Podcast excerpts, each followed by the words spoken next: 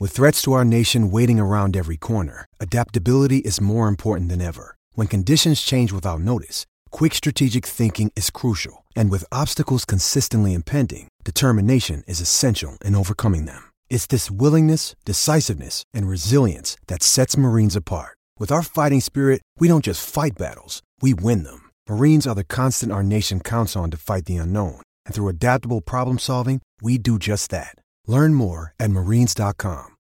This episode is brought to you by Shopify. Whether you're selling a little or a lot, Shopify helps you do your thing, however you cha-ching. From the launch your online shop stage, all the way to the we just hit a million orders stage. No matter what stage you're in, Shopify's there to help you grow. Sign up for a $1 per month trial period at shopify.com slash special offer, all lowercase. That's shopify.com slash special offer. I'm Alex Rodriguez. And I'm Jason Kelly. From Bloomberg, this is The Deal. Each week, you'll hear us in conversation with business icons. This show will explore deal making across sports, media, and entertainment. That is a harsh lesson in business. Sports is not And, as um, simple you know, I- as bringing a bunch of big names together. I didn't want to do another stomp you out speech. It opened up so many more doors. The show is called The, The Deal. Listen to The Deal. Listen to The Deal on Spotify. Hello, everyone, and welcome to another edition of Troy Nunes is an Absolute Podcast. I'm your host, as always, John Cassillo, and with me today is Dan Lyons. Hello, everyone. Happy uh, Women's World Cup week. Happy Women's World Cup week, where um, we should just be given the Women's World Cup because we won 13 to nothing. Yeah, sorry, Thailand. Just wasn't wasn't your day. Wasn't your day. Uh, feel like this is going to bring up a, a lot of existential crises for people of what do you do about U.S. women's soccer being this good? Um, yeah, a lot of a lot of people uh, who are incredibly concerned about our women winning by too much, but um, don't seem to have any issues with um, any other teams played by you know in sports played by other genders winning by too much. Yeah, it's, it's Weird, weird how that happens. Yeah, this is always miraculous. Uh, a lot actually going on this week, like minor items and not like major ones. So uh, I think, as as all of you are aware by now, we uh, we're going to be previewing non ACC conferences for a bit until we get to the ACC stuff later in the summer. Uh, today's Conference USA, but before that, we're talking plenty of Syracuse um, related things. So I guess first and foremost. Um, Jim Boeheim's never retiring, and you can pry the job from his cold, dead hands uh, in a hundred years, based on his commentary here. It seems. I mean, he's just going to become like a, one of the one of the dead Hogwarts professors and just coach forever. Yeah, I saw what was it? Uh, somebody from the Athletic was saying that he's going to be um, that he they like they cloned him at seventy, and then when he's ready to hang it up, they're just going to present uh, Boeheim two, and that he'll just take over, and then we'll, we'll just have an infinite number of like Boeheim at seventy. Um, coaches just trot it out there, and and, and th- this will just never end. It's really like a wonderful like like Apple upgrade where there's like one small difference and and it costs you know four million dollars a year and uh and, and everyone will be happy with it. No one's going to not get the Jim Boeheim. Yeah, I I I think as long as Jim Boeheim's around, it seems like he's getting the job. Um, I wonder if he like secretly has like we know he and Coach K are like really good friends, but I wonder if he has like secretly really wants to pass him and wins. So he's just like, no, not, not going anywhere. I think I, I like I, I know a couple people were saying that Jim doesn't care about legacy. I think Jim very much cares about legacy, but like not in a like public way. I think privately, I think he cares about it quite a bit. Um, I, I think there's there's one thing he wants to do for sure, and I think that's um, wipe that asterisk off the uh, 1,000 win mark. I think that's something that's important to him personally. Um, and and the other things, I think he'd love to win a second title. And I said in the post uh, about on the blog, I feel like he would probably retire after a second title. I've thought that for a while uh, because I think he understands the legacy of going out a winner and basically being able to set the terms of of how he's discussed, which has pretty much never happened for all of Jim's career. Yeah, I think the second title is the thing that's most likely to spurn an earlier retirement than you'd think. But I also wonder if he would not want to retire right after it because then it would make it seem like he was acknowledging that his lack of second title was like a whole thing, um, which is kind of unfair because there aren't that many coaches with multiple titles. But um, I could see it going either way there. Uh, and, you know, you're never going to knock someone for stepping down after winning. I mean, there's there are a few better ways to go out. Um, I just kind of don't see it being that easy for him. But this late in his career, it, it's you know as good an excuse as any. Yeah, I mean he's a very complicated guy, admittedly. Uh, in, in, other ways, he's a very easy to peg guy, but I think in this uh, specific way, he's very complicated. Uh, those were a couple ways, and the the other way, uh, without a title, um, this will also get him to thousand wins. Uh, coaching to, just to the end of uh, Buddy Boeheim's career at SU, which would be the end of the 2022-23 season. Yeah, that's the easiest like mark to point to. Is yeah. I mean, it would make a lot of sense for him to see Buddy out. Um, I'm still holding on to the conspiracy theory that uh, that the the elder Boeheim will transfer in as a grant transfer uh, after he's done at Cornell. Um, but we'll we'll see. Uh, that would make a lot of sense. But you know, based on what he said this week, like he really, I he's he's pretty believable in saying like he has no plans to hang him up, and like he's like, oh yeah, Autry could definitely be the next head coach, but like I'm not retiring, so yeah, yeah. I said that that was the entertaining part is like. Yeah, and, and that's kind of like why I went with the story because if Jim had just said I'm not retiring, like that wouldn't have been news. But the fact that he took a, a conversation about Autry having head coaching chops and turned it into, yeah, I'm never going to stop coaching. like, I mean, he could he could be a coach soon. Maybe it's at Syracuse, but like probably not. Like, insert wanking motion. yeah. Oh, it, it, Adrian could absolutely be the next head coach of Syracuse if he if he legitimately murders me and gets away with it, and then is uh, given the job out of uh, grief. Yeah, this seems again the, the, just the way Jim handled it just seemed entertaining. It's not bad. It's just more. yeah.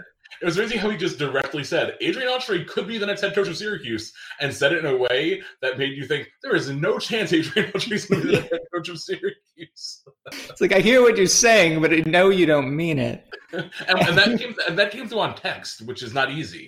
It was not we didn't yeah. we didn't see him say it. It just Boeheim's Boeheimus Boeheimness just is so evident all the time that even when he's being quoted in an article via text, you still know exactly what his tone is. Oh, 100%. And, and it's it's funny too, because like again, if this wasn't about Autry originally, I, I would just write this off as like this is just him playing to, you know, recruiting. Because obviously, you know, if you have a 74 year old head coach, if you are a 74 year old head coach, you don't want to portray some sort of timeline because I, I, think I think that was part of I think the the scholarship uh, reductions hurt. Uh, obviously, Mike Hopkins leaving hurt, having uh, a, one fewer recruiter on the trail hurt. I think the other thing that hurt until the, the deadline passed was that three year timeline because it was something that was used against us. And it was something that recruits, even without another coach saying it, if you go, I'm committing to, to, to this man and his program, but he, but th- he's, it's stated that he will not be here. Uh, you know, by the time I wrap up my time at Syracuse, like, is that something I'm signing up for? Now, I think if, if the current version of Mike Hopkins was the one waiting in the wings for sure, then I think the answer is yes. But because that's not the case right now, I think that that's where maybe some of the hesitance has been for for players, and I think hopefully because the, he's been very very clear about the fact that there is no timeline and he's not even thinking about it, that that it erases any potential concerns. I know you know Coach K is only two years younger than Boeheim and doesn't get these concerns, so I, I hope that we're we're back on the right track in terms of you know, getting rid of that kind of lingering specter of, you know, when when's Jim leaving and, and what what program am I going to be part of when he's gone? Yeah, uh, it's it, you understand why he's doing it for sure, and it, you know, I think it makes some Syracuse fans nervous because we we thought we were uh we thought we we had the answer for so long, and now there's so much unknown. But but we just have to try to uh, enjoy the end of the Boeheim experience for what it is, without having to without worrying too much on the day day to day about where it's going until we actually get to that point, and then hoping that the uh, program, you know, heads in a in a smart direction, and with with Wildhack at the helm here. And I think it will. And, and I know we've talked about this too. Like it's it's it's no stretch to think that SU is going to have you know one of the ten to fifteen highest paid college basketball coaches when Jim Boeheim uh, finally leaves the job. I hope to be honest that I don't. I hope to be honest that I don't know anything in advance of Jim Boeheim's last game. Like I hope it just happens, and and and then and then he walks away or or whatever it is. Like that's kind of the ending I'm hoping for. I, I think for him, based on the type of guy he is, I feel like it's the ending he's hoping for. And again, that that's why I'm I'm willing to lean into the um, championship or or you know Buddy Boeheim end of his career narrative because I do think there's something there is something to that, and I think when you saw how he reacted to winning a thousand games the first time around, uh, when you saw how he reacted to you know the surprise Final Four run, like Jim Boeheim can feel joy and, and does feel joy in instances. And and I think a lot of it comes from proving people wrong and, and showing that he was everything that he thought he was and, and, and you know, the people in his corner thought he was. So I think he's done a lot of proving people wrong. And I think proving people wrong one last time, or at least one, you know, penultimate time is probably like what he wants to do to end his career and he doesn't want to lead up to it i think he just wants to be able to be the one that you know pens the final word on his narrative with no one else being able to weigh in yeah i think if we have an idea of uh, what Boeheim's plans are ahead of time, it's because Syracuse is trying to take advantage of it in terms of making a big event out of it, and maybe uh, finally putting the the uh, the floor on the middle of the dome and selling like a billion tickets. Um, it's it's hard to you know, it's hard to to say that Syracuse like pin him down like that, but I do think that he would want to just kind of go out without making a whole thing of it. Um, whether or not he gets that wish, we'll find out, I guess. Agreed. Um, some other basketball things while we're here. Boeheim's Army got their uh, their bracket set today. They are facing uh, We Are D3. They're a very on the nose uh, team name. They are a bunch of D3 players. So that's good. Yeah, um, I think they played the UCLA team a couple years ago and played them tough, if I remember correctly. Um, I was heard some discussion of that. Um, but being D three players, I don't know much about them beyond that. Yeah, there's. I mean, obviously, like nobody we've necessarily like heard much about. I think in general, like you know, they, they want to set up some decent matchups for for the you know home teams to help drive um, attendance. I think you know, this is a good matchup. I think Armored Athlete presents some potential issues down the road. Um, you know, they're Team Brotherly Love. Yeah, like they're, they're, they're a tricky team. Um, there's a couple like new faces in there on our side of the bracket. I know ESPN had us ranked number three uh, in their um, in, in, their top 64 rankings, which I think is pretty fair. I, I, think too, like for anyone that hasn't read Bobby's piece about why Jamal Crawford's a pretty nice fit, I, I think Crawford really does, um, you know, provide that NBA pedigree that maybe puts this team over the top this year. And we've made the we made the championship weekend, you know, without uh, somebody maybe of his like shooting caliber, but I think as this event has has morphed into like a mid major fantasy of just let's just jack up threes and run with pace. I think SU's had to adjust, and I think this team has adjusted. But I think Crawford's kind of the um, you know cherry on top for that uh, change. Yeah, I mean he has like a, a, good amount of NBA experience, probably as much as anyone else on the team. Um, he's only thirty, so he's not you know super old. Um, He's, you know, he was a great player at Xavier. Uh, it feels so long ago that he dunked on LeBron in that camp. um, and got the, the video like, well, that was him, right? Was that? I think I think it was him that dunked on LeBron in that. T- yeah. Um, and the video came out, and it was like a whole scandal in 2009. Oh, yeah. Oh yeah, because yeah. LeBron's team like literally like tried to bury the. They tried to bury the video. Maybe this honestly, and uh, people have very varying opinions on LeBron James. Um, that's probably the single most unlikable thing LeBron's ever done. yeah, I, I, I, buy that. Here's here's and like this is based on nothing, but if, if somehow, some way, Carmelo Anthony ends up on this team, and I'm not buying it. Uh, but and, and like I know that this is not even this is literally just like random Twitter uh, like speculation from people that because he has you know nothing going on right now, no offense, like that maybe he plays in this event uh, if Syracuse wins, d- d- does the does the narrative automatically shift to Syracuse can only win titles when Carmelo Anthony's involved? And do we just lean into that? Oh, we should absolutely lean into it if it, if it, when it works. Um, I don't think Melo's going to play this year because he ostensibly still thinks he's going to have an NBA, NBA career. And honestly, he des- he deserves better than what he got in terms of a send off. Um, much better. I, I, I really hope the Knicks sign him for like a one day contract. no, but he'll want to play like a one day contract. He actually suits up. Yeah, yeah, he'll, um, he'll actually suit up. That's fine. Just like just just give him like the garden send off, and I feel like enough. Depending on what happens this offseason, I feel like enough Knicks fans will be okay with that. they can't they can't do it unless they land some people though. Because if Yeah, they if they strike out, if the if the Tady injury um, basically puts the kibosh on that, plus they can't trade for Davis, plus Kyrie goes to Brooklyn, which seems more and more likely. Um, if they and they're going to sign Melo for real. then, then Melo's Melo's it. Melo's starting at the three. He's playing 33 minutes a game. Um, his D WAR is going to be minus 1.8.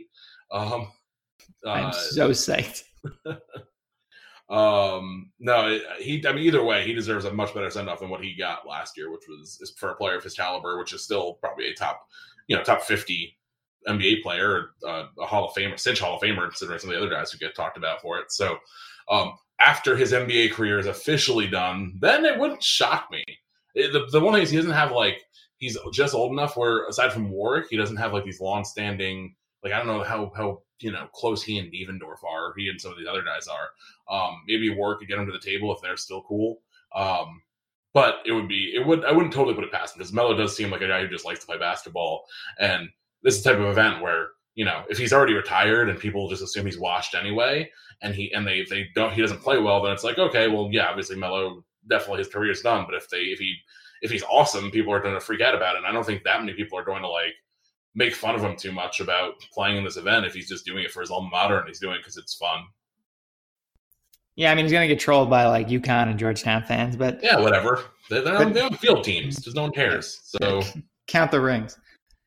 The fact is, Melo won a championship at the, at the you know collegiate level, and like and then the post collegiate level. and then yeah, and then like you know whatever, like but like realistically, like you can't really hate on a guy for just wanting to win a title and wanting to play basketball. So I George- Georgetown is is completely irrelevant in terms of their alumni and don't field a team. And UConn's been through such a, a ringer of ridiculous, hilariously embarrassing moments for their pro for a proud program, and they don't feel an alumni team. And hey, guess what? Every school that feels an alumni team has a really, really good time with it. So they could they could stuff it if they would make fun of anyone for this, Melo or not. Yeah, I agree. It just seems like a lost opportunity for them.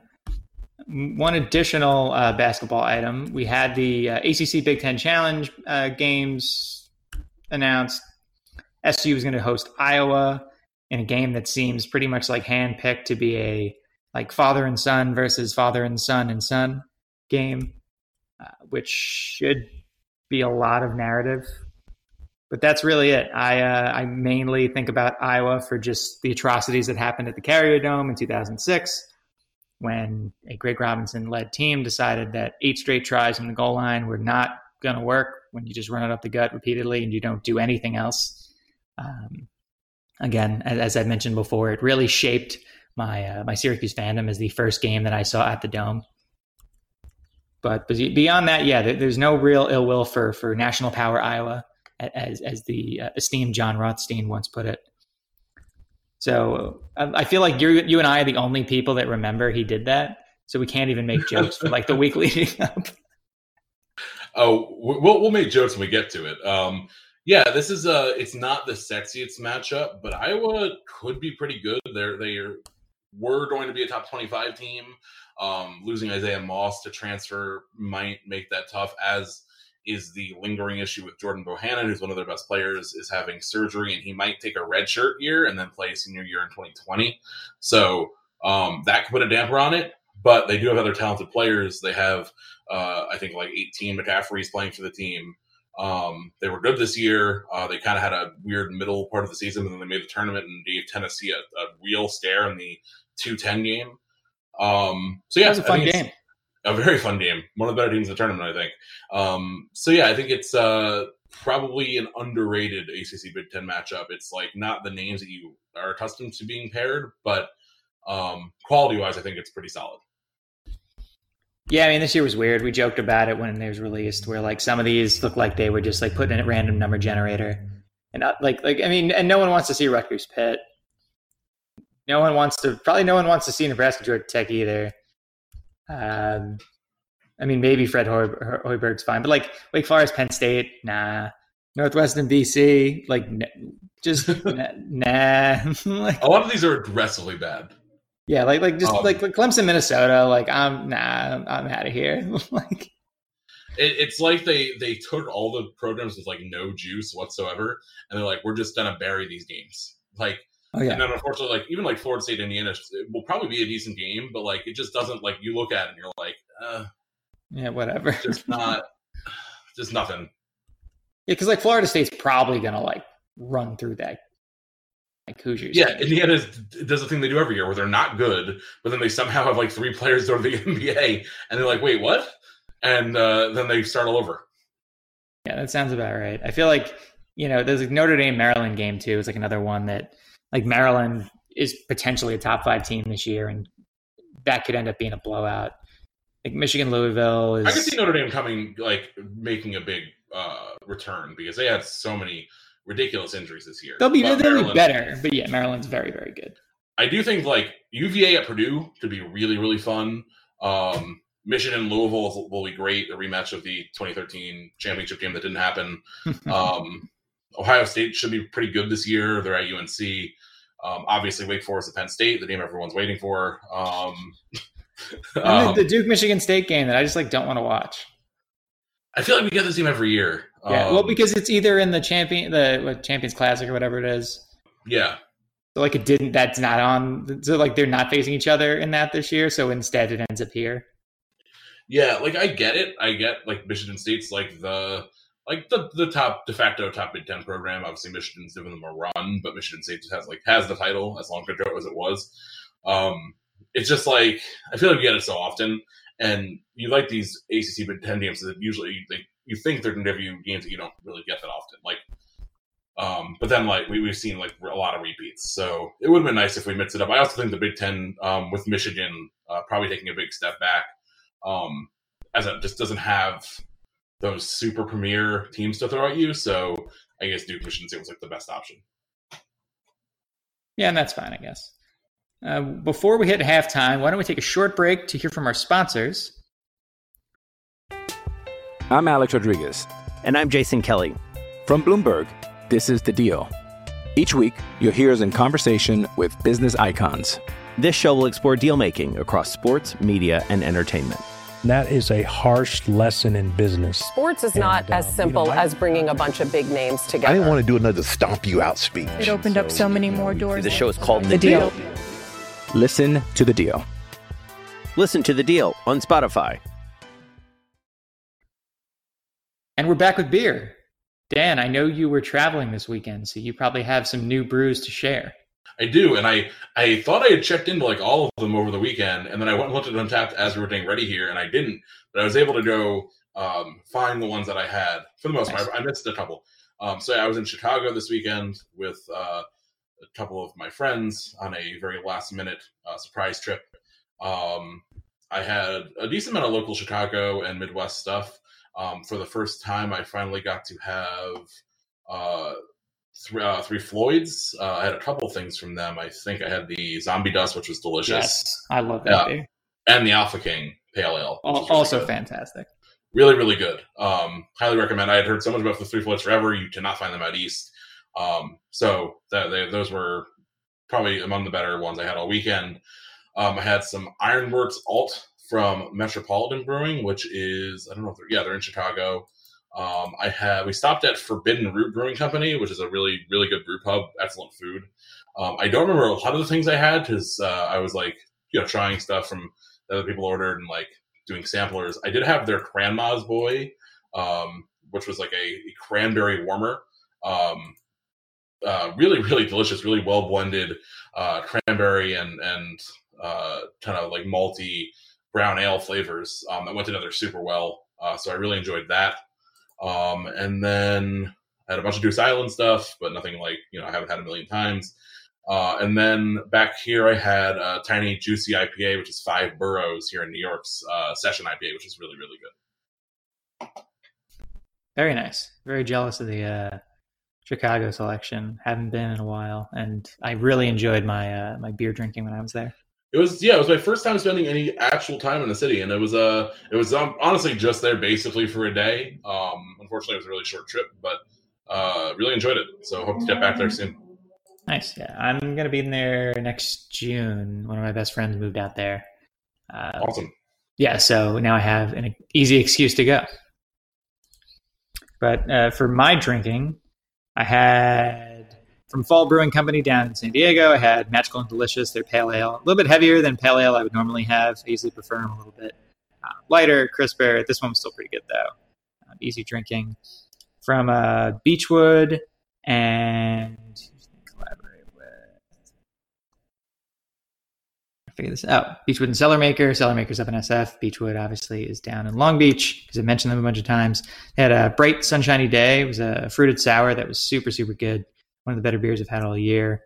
Uh, went down to Bruery Terreux for the first time in a while. Their uh, sour tasting room had really excellent uh, grapefruit, and salt their uh, their late one of their latest in the uh, Berliner Weisse series that they released. Thought that one was absolutely excellent. Unfortunately, though, it like murdered my palate for the rest of the tasting. Um, so I had uh, a 2014 uh, pour of uh, Rosé, their uh, Lambic from back uh, again back in 2014.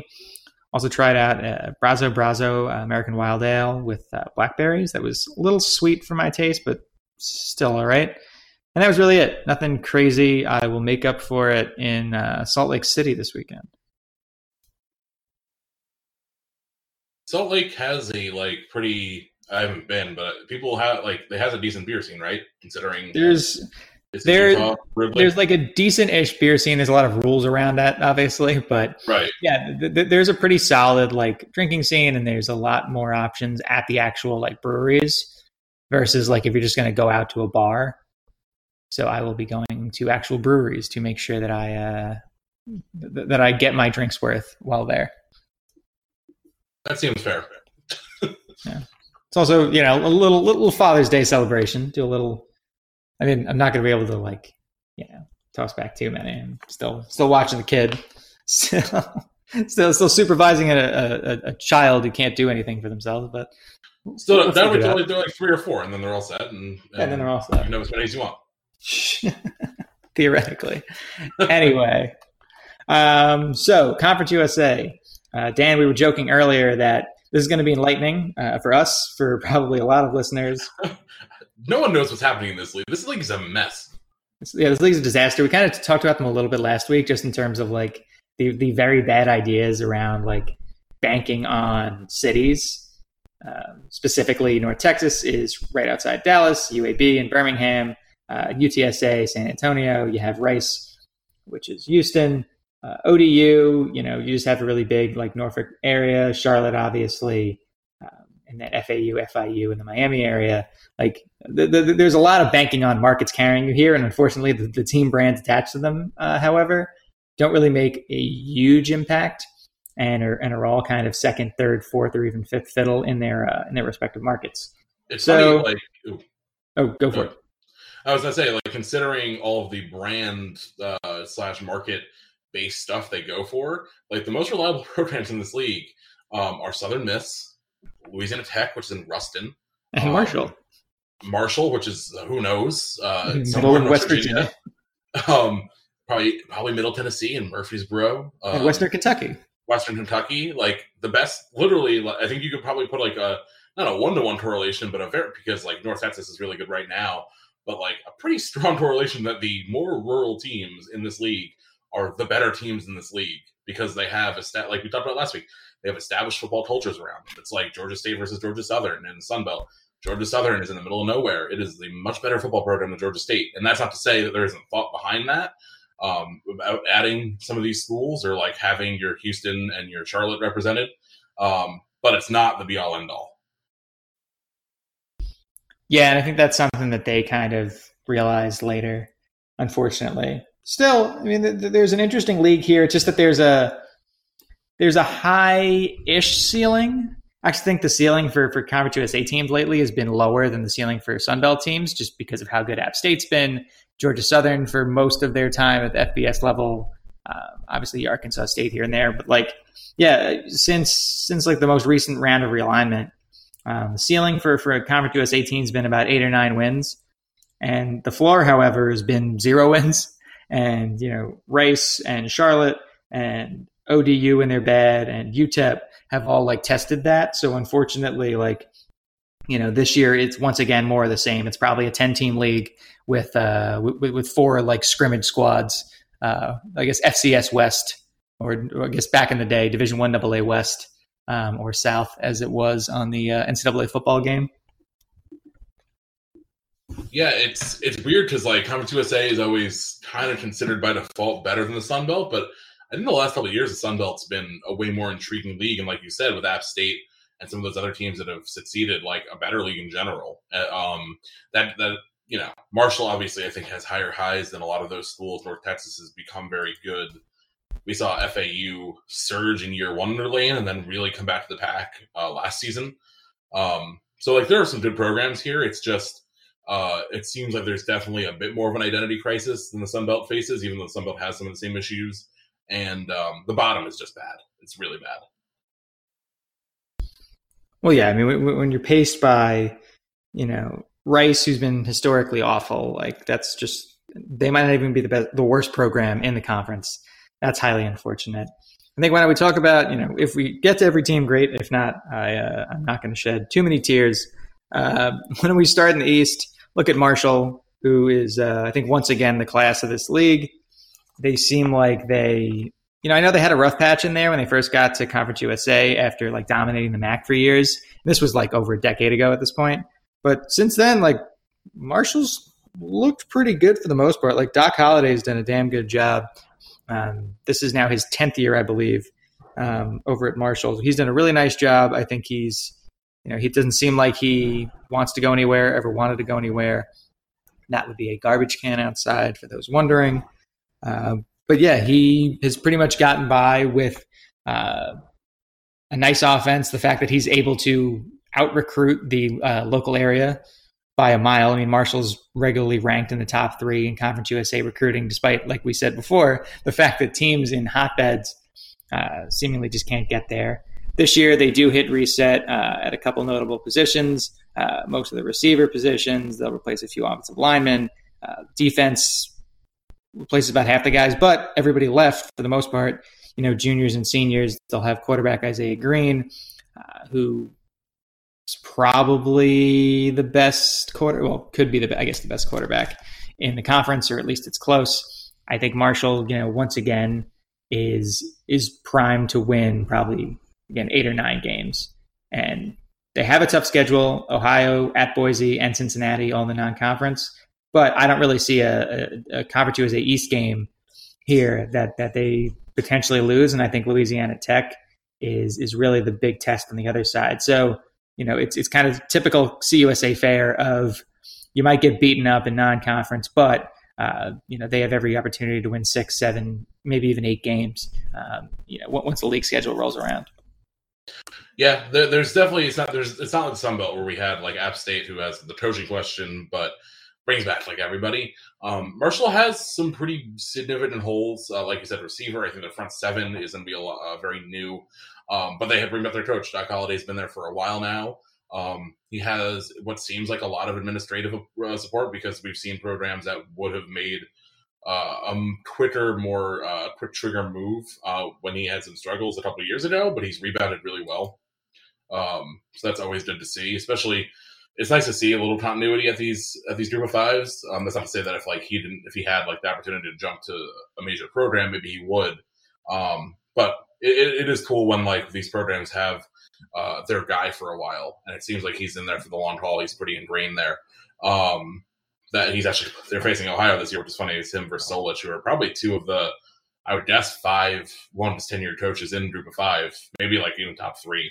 Um, but yeah, I, I think they're they're definitely a contender. Uh, their running game should be very stout. Isaiah Green wasn't great last year, but he's experienced, and he, uh, if not for an injury in midseason, I think he could have put together a, a really impressive year. Um, and if he builds on that, uh, this should be a pretty a pretty uh, dangerous one. And, and, they've been consistently good for a couple of years now since hitting that those skids uh, a couple years ago. So definitely going to be in the mix no matter what. Agreed. Uh, jumping across the way, another team in green, uh, the North Texas Mean Green. I uh, I didn't want to give um, you know Marshall's quarterback too much credit, and I think we're just making green jokes at this point based on everything because he is also a Green and Isaiah Green. But Mason Fine, uh, North Texas's quarterback, is super good. He uh, he threw for almost 3,800 yards last year, 27 touchdowns. He, you know, kind of epitomizes the at this point, I think, like ideal North Texas quarterback. Uh, Seth Littrell has really, I think, done a great job down there, turning them into everything that like a, a Dallas area um, program should be, where you know you're going to spread the ball out, you're going to lean on the air raid, and you're going to lean on local talent. Like North Texas is seemingly just understood that like why would you do anything else but you know spread the ball out and, and, and just lean on those players. Like you don't have to really try very hard to to happen into players that are going to plug right into this system. And you know this is another team that's going to replace a lot at receiver.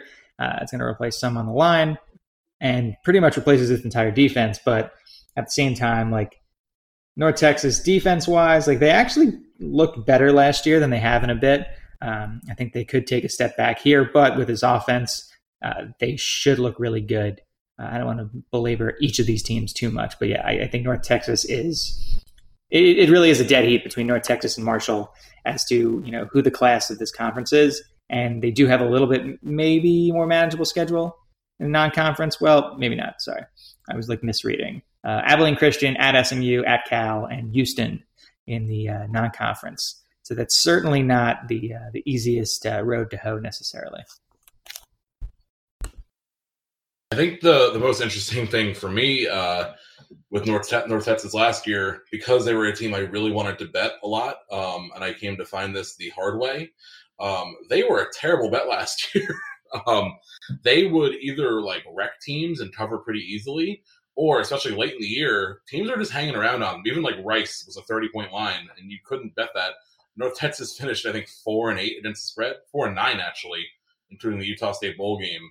Um, they were nine and four overall, so they were a pretty decent team, but um, they let teams really hang in with them, especially as they went on. I think their their last six games they failed to cover, so that's not that important in like the grand scheme of knowing what this team is all about. But it does show that like they came in the year with pretty high expectations. Littrell was obviously a super trendy name, and he had I think he had Kansas State right, and he turned it down reportedly.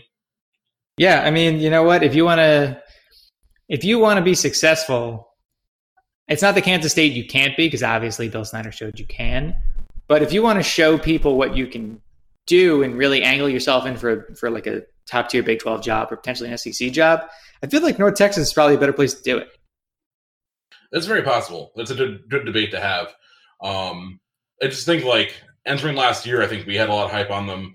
We thought they were not this big offense. Mason Fine already had a lot of hype. He, you know, they're doing the whole Heisman thing with him this year. He's obviously not going to win Heisman, but he's going to put up probably pretty crazy numbers. Um, I think they need to just start putting teams away.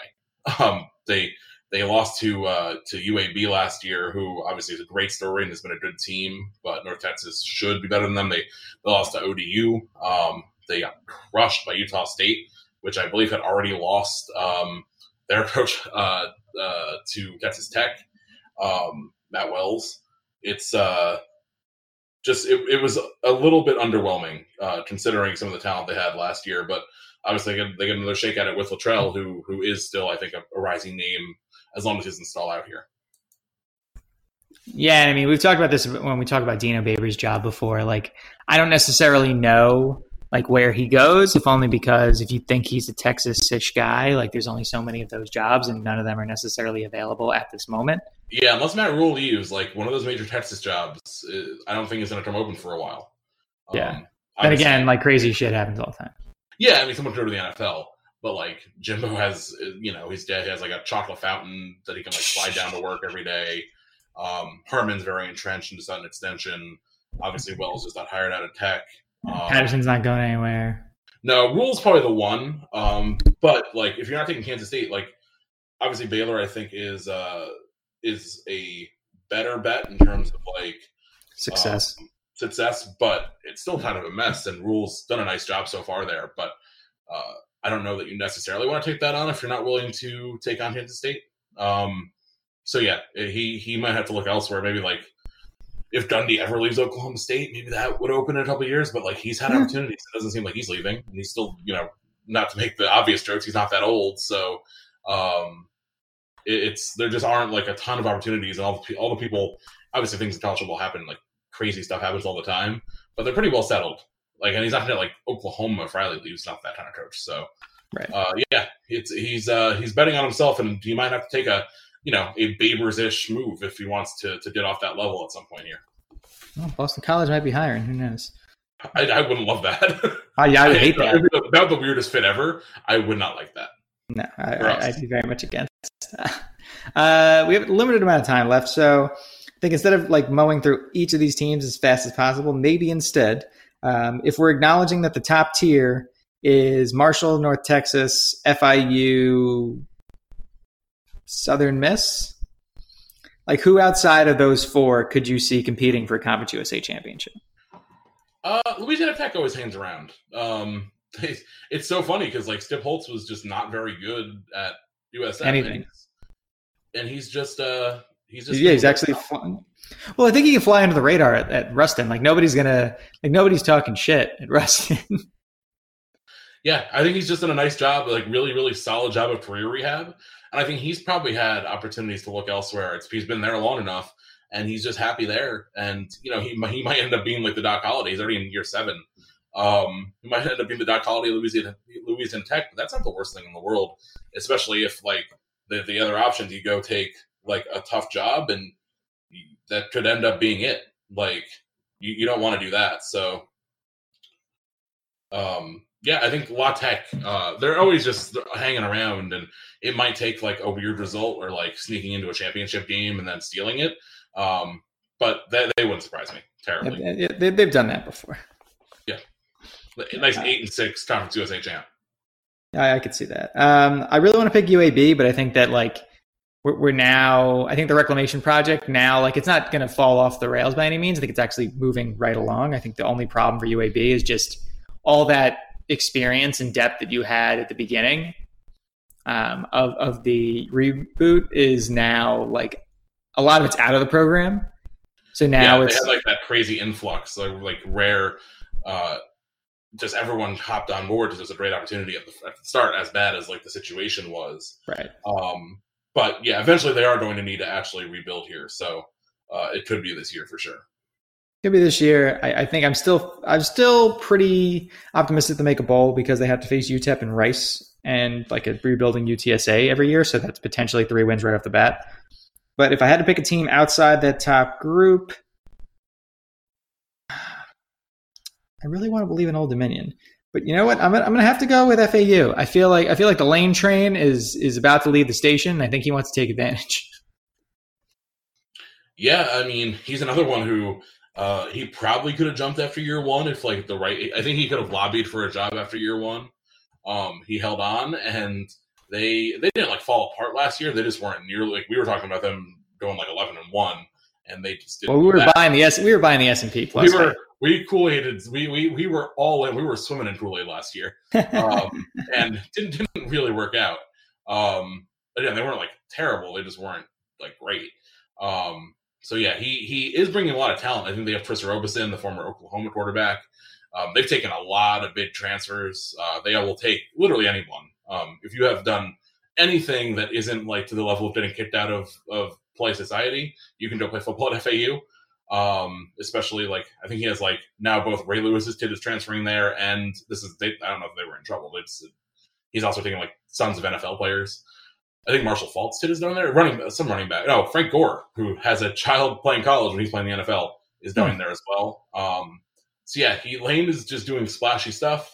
Um, it worked really well the first year. It, it did not work as well last year. I I still think he will eventually play his way into a bigger job, but I think the process there might have slowed a bit because the team this year could be pretty good, but it's not a guarantee. That's fair. Um, as we're closing out here, Dan, what is your prediction uh, for the Conference USA Championship game? In brief, Uh, after talking about how like kind of disappointing North Texas was last year, uh, I'm going to go with North Texas out of the West. Um, I just think Fine is is I think the, by far the best player in this conference.